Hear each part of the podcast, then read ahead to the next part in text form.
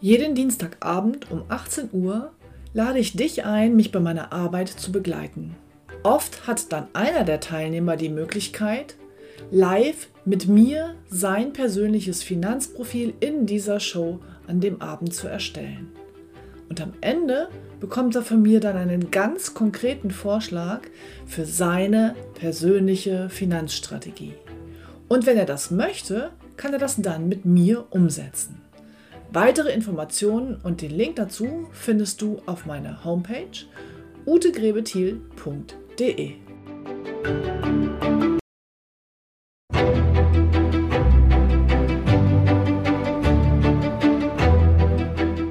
Finanzen verstehen, richtig entscheiden. Der Podcast für Menschen, die Rat suchen, bevor sie handeln.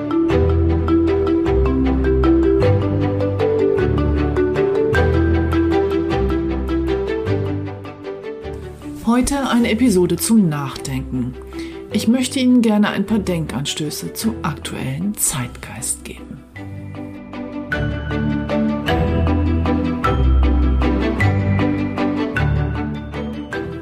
Wir sind die MLP-Geschäftsstelle für Ärzte, Tierärzte und Zahnärzte in Hannover.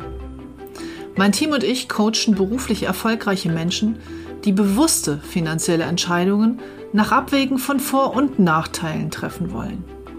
Wir helfen ihnen, ihr Vermögen zu schaffen, zu sichern und zu schützen.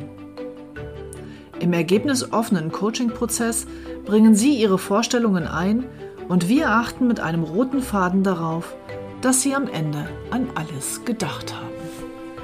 Was hat der aktuelle Zeitgeist mit Zyklik zu tun? Nun, mich kontaktieren immer mehr Kunden in letzter Zeit und sagen, ah, ich möchte gerne in Bitcoins investieren. Mein Nachbar, mein Freund, mein Onkel, meine Tante, alle werden reich mit Bitcoins. In der Zeitung steht es auch schon ganz oft. Ich, was halten Sie denn davon? Ich möchte jetzt in Bitcoins investieren. Nun, ich gebe Ihnen einfach etwas zu bedenken. Ein kleiner Appell an Ihr Denksystem 2 in dem Moment, wo von überall her eine Botschaft kommt, das waren in den 90er Jahren die Telekom-Aktien inklusive Werbung im Fernsehen, dass ein einziges Investment ähm, den schnellen Reichtum verspricht, in dem Moment ist einfach die Wahrscheinlichkeit sehr, sehr hoch, dass es gerade ein Modethema ist und dass Kurse getragen werden davon, dass es eben alle machen, weil es gerade in Mode ist. Wer von Ihnen historisch interessiert ist, der möge sich bitte mal die Tulpenbörse in Holland im Internet angucken, was damals vor, ich weiß nicht, 200 Jahren passiert ist. Genau das ist Zeitgeist. Die Wahrscheinlichkeit, wenn es ein Thema gibt, über das alle Welt spricht, dass sie am Peak einer Blase sind oder einer, einer Modeerscheinung, ist einfach relativ hoch. Und damit sind wir wieder bei meiner Rolle als strategische Vermögensberaterin. Mein Job ist es nicht, alles zu wissen und immer recht zu haben. Mein Job ist es, gemeinsam mit Ihnen Wahrscheinlichkeiten zu optimieren. Und genau das kann ich, nicht mehr und nicht weniger. Es gibt keine wirklich hundertprozentige Voraussage oder Sicherheit, sondern man kann einfach versuchen, möglichst rational zu überlegen, mit welcher Wahrscheinlichkeit wird welches Ereignis eintreten. Bitcoins haben aktuell keine tatsächliche produktive Bedeutung. Der Kurs der Bitcoins hängt einzig und allein daran, dass viele Menschen daran glauben. Bitcoins produzieren nichts, Bitcoins sind nicht als Handel zum Tausch ähm, in irgendeiner Form aktuell relevant auf dem Weltmarkt und Bitcoins liefern auch keine wiederkehrenden Erträge. Das Einzige, womit man gewinnen kann, ist ein Kursgewinn bei Bitcoins. Und damit nochmal, ja, man kann damit Geld gewinnen, auf jeden Fall. Es ist ein aktuell gerade in Mode äh, gekommenes Gesellschaftsspiel und man kann damit gewinnen. Aber jetzt sind wir wieder bei den Wahrscheinlichkeiten. Die Wahrscheinlichkeiten werden ungefähr so sein, dass 20 Prozent der Leute, die mit Bitcoins handeln, gewinnen und 80 Prozent werden Geld verlieren. So, und jetzt komme ich wieder ins Spiel. Als strategische Vermögensberaterin sage ich Ihnen das. Ich, ähm, Sie können selber entscheiden. Ich würde immer davon abraten, mein komplettes Geld in Bitcoins zu stecken. Wenn Sie ein bisschen Spielgeld nehmen wollen, so tun Sie das bitte. Aber die Wahrscheinlichkeit ist ungefähr bei 80 Prozent, dass Sie nicht zu den Gewinnern gehören werden. Und genau das ist es mit der Zyklik. Ähm, wenn Sie ein Lehrhandbuch zur Börse bei, zur Hand nehmen und mal nachlesen, dann steht natürlich überall, antizyklisches Verhalten wäre günstig und zyklisches Verhalten ist eher ungünstig. Nun, das ist immer so klug dahergesagt, weil tatsächlich kann ich natürlich nur rückwirkend sagen, an welchem Punkt hätte ich richtig antizyklisch investieren können und an welcher Stelle wäre ich voll in der Zyklik gewesen.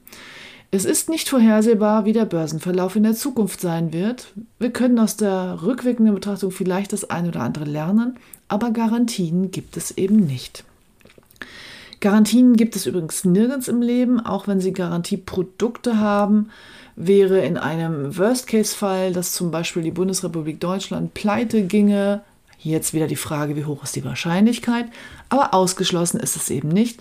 Auch dann hätten Garantien keinerlei Bedeutung mehr. Also eine wirkliche Garantie gibt es nicht. Es macht einfach Sinn, wenn man Vermögen hat, aufbauen will und behalten will, hier breit zu streuen und Wahrscheinlichkeiten zu optimieren. Und Wahrscheinlichkeiten optimieren heißt, wenn ich es behalten will, dass ich auf möglichst viele Pferde setze. Das Sprichwort kennen Sie bestimmt. Das bedeutet, es gibt nicht die eine richtige Strategie. Zum aktuellen Zeitgeist gehört es auch, dass dadurch, dass die Börse seit Monaten und Jahren nur eine Richtung kennt, jeder, der sein Depot selber managt, glaubt, er wäre ein toller Manager. Die Frage ist halt, und die Frage stelle ich übrigens auch bei jedem gemanagten Fonds, der besonders gut gelaufen ist, war es der Markt oder war es der Manager? Wenn der Markt gut läuft, laufen alle Fonds gut. Jeder fühlt sich gut, aber letztendlich war nur der Manager richtig gut, der besser war als der Markt, der die Benchmark geschlagen hat und die anderen sind eben so mitgelaufen. Es gibt an der Börse einfach diverse Strategien, mit denen man ein Depot managen kann. Und jeder dieser Strategieansätze hat seine Berechtigung. Es geht also nicht darum zu sagen, was ist denn nun der eine richtige und was ist der eine falsche, sondern jede Strategie hat eine Marktphase, die eben gut, günstig für meine Strategie ist oder eben nicht. Wenn Sie ein konservativer Anleger sein wollen, das heißt, Sie wollen den größten Teil Ihres Vermögens bewahren, dann ist die einzige Chance, die Sie haben, in möglichst viele verschiedene Strategien zu investieren. Jeder dieser Manager eines Fonds oder jeder Selbstmanager nenne ich sie mal, also jeder, der sein eigenes Depot managt, kauft und verkauft, ist jemand, der hier eine einzige Strategie fährt.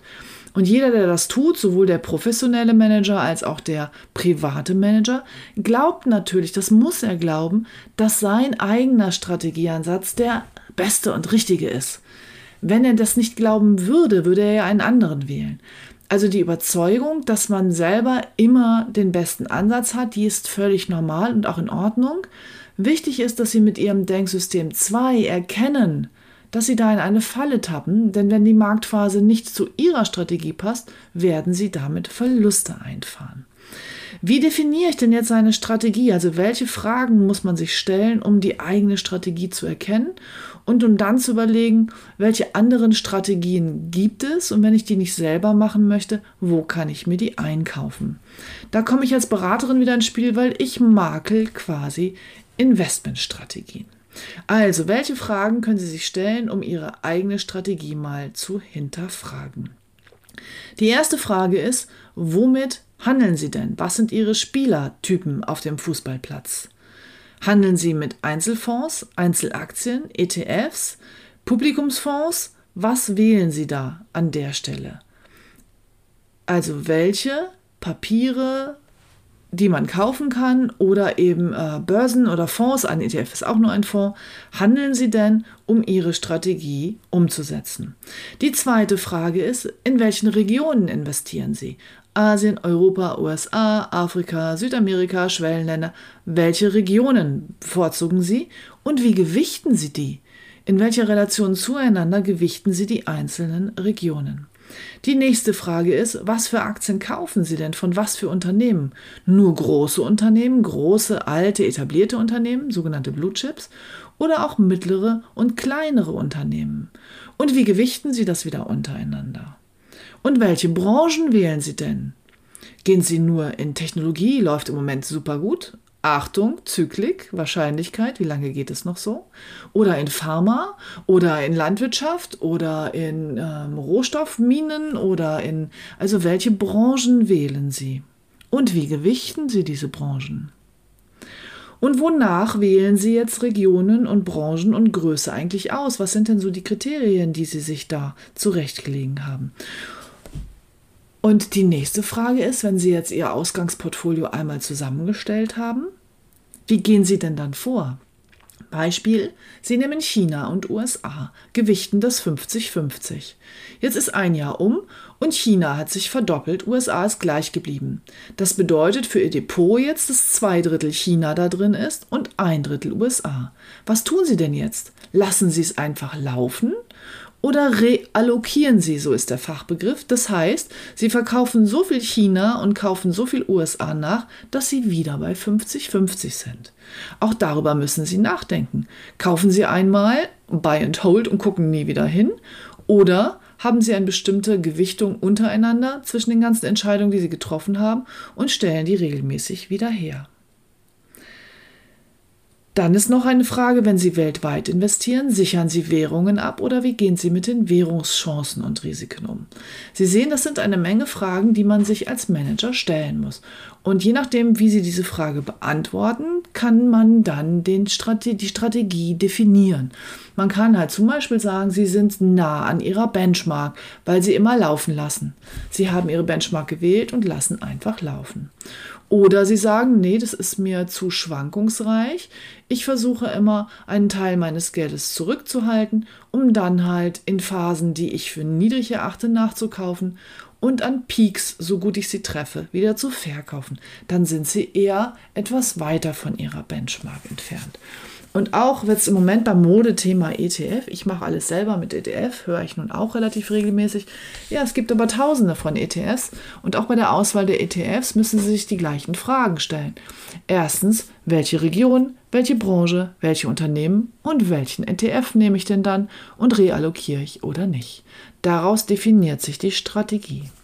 Was ist jetzt der Ansatz zum Wahrscheinlichkeit des Vermögenserhalt optimieren? Weil das ist mein Auftrag letztendlich, wenn jemand von Ihnen, wenn Sie mir Ihren Auftrag erteilen. Nun, der Ansatz ist der. Mit meiner Hilfe können wir Ihre Strategie, die Sie fahren, definieren und dann könnten Sie diesen Strategie weiterfahren mit Ihrem Depot mit einem Teil Ihres Geldes. Und den Rest könnten wir dann auf völlig konträre Strategien verteilen, sodass Sie in Summe ein breit gestreutes Depot haben, mit dem Sie wirklich sicher Ihr Vermögen auf Dauer bewahren können. Und das, indem Sie einfach ganz, ganz viele verschiedene Strategien nebeneinander laufen lassen. Da jede Marktphase für jede also für immer für eine Strategie gut ist, werden sie immer auch mit einem Teil ihres Geldes zu den Gewinnern gehören. Was natürlich klar ist, wenn ich so breit streue, dass ich immer ein durchschnittliches Ergebnis erziele, dann macht es keinen Sinn, mich mit den aktuell bestgelaufenen Fonds oder Bitcoins oder ETFs oder sonst etwas zu vergleichen. Wenn es Ihnen um maximale Rendite geht, dann müssen Sie zocken. Dann können Sie auch in die Spielbank gehen oder rot oder schwarz setzen. Aber bitte nicht jammern hinterher, wenn das Geld weniger ist oder gar weg ist. Wenn Sie also wirklich Vermögenserhalt betreiben wollen, ich nenne das den konservativen Anleger, dann werden Sie auch immer nur ein Durchschnittsergebnis erzielen. Also wenn ich die Wahrscheinlichkeit von hoher Sicherheit erhöhe, muss das Ergebnis sich irgendwo, Gaußsche Normalverteilung, in der Mitte einpendeln. Und dann zu sagen, ja, aber der eine Markt ist nun dieses Jahr viel toller gelaufen oder die Bitcoins haben sich gerade verzehnfacht, das ist einfach Äpfel mit Birnen vergleichen.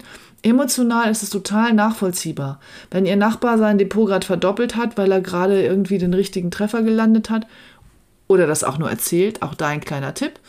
Das liebe Umfeld erzählt immer nur von den Erfolgen, die Verluste werden verschwiegen. Auch das ein lang, aus langjähriger Erfahrung ein Tipp. Ähm, aber wenn Sie sich damit vergleichen, dann macht das natürlich ein schlechtes Gefühl. Dann denkt man, mein Depot macht im Schnitt 5%, ist ja ganz hübsch, aber ist eigentlich ganz langweilig. Ja, das stimmt. Konservative Geldanlage ist eher langweilig. Und da ist auch wieder dann meine Empfehlung, wenn Sie ein bisschen spekulieren wollen, der spekulative Anleger, der will Rendite machen um jeden Preis. Der geht aber auch ein höheres Risiko ein und da müssen Sie sich einsortieren. Sind Sie ein konservativer Anleger? Und konservativ heißt in meiner Welt nicht, nicht in Aktien zu investieren, sondern eben vernünftig breit gestreut mit Durchschnittsrenditen in Aktien zu investieren? Oder sind Sie wirklich der, der die Spekulation liebt, der sich darüber freut, wenn er gewinnt und auch mit Verlusten gut umgehen kann? Und die meisten meiner Kunden sind eher so, dass sie dann wenn sie das verstanden haben, sagen, okay, ich nehme hier mal eine kleine Summe meines Gesamtvermögens und damit spekuliere ich und das ist auch völlig in Ordnung und das tun sie und den Rest verteile ich lieber auf andere Strategien aber mit dem Merksatz hinten dran, sie werden dann auch nur ein gutes, aber ein durchschnittliches Ergebnis erzielen. So, und das ist eben meine Aufgabe. Mein Job ist es dafür zu sorgen, dass sie ihr Vermögen aufbauen, gut strukturieren und vor allem, dass sie es behalten können und dass sie nicht alles auf ein Pferd setzen und es am Ende des Tages das Pferd leider umgeknickt ist auf der Rennbahn. Ja, Wahrscheinlichkeiten optimieren, das ist meine Aufgabe. So, und in der aktuellen Marktphase und im Zeitgeist ist es eben so, dass jeder glaubt, die Börse wird immer so weiterlaufen und mit Bitcoins wird man reich und weiß ich nicht, Gold war jetzt auch gerade wieder so ein Modethema.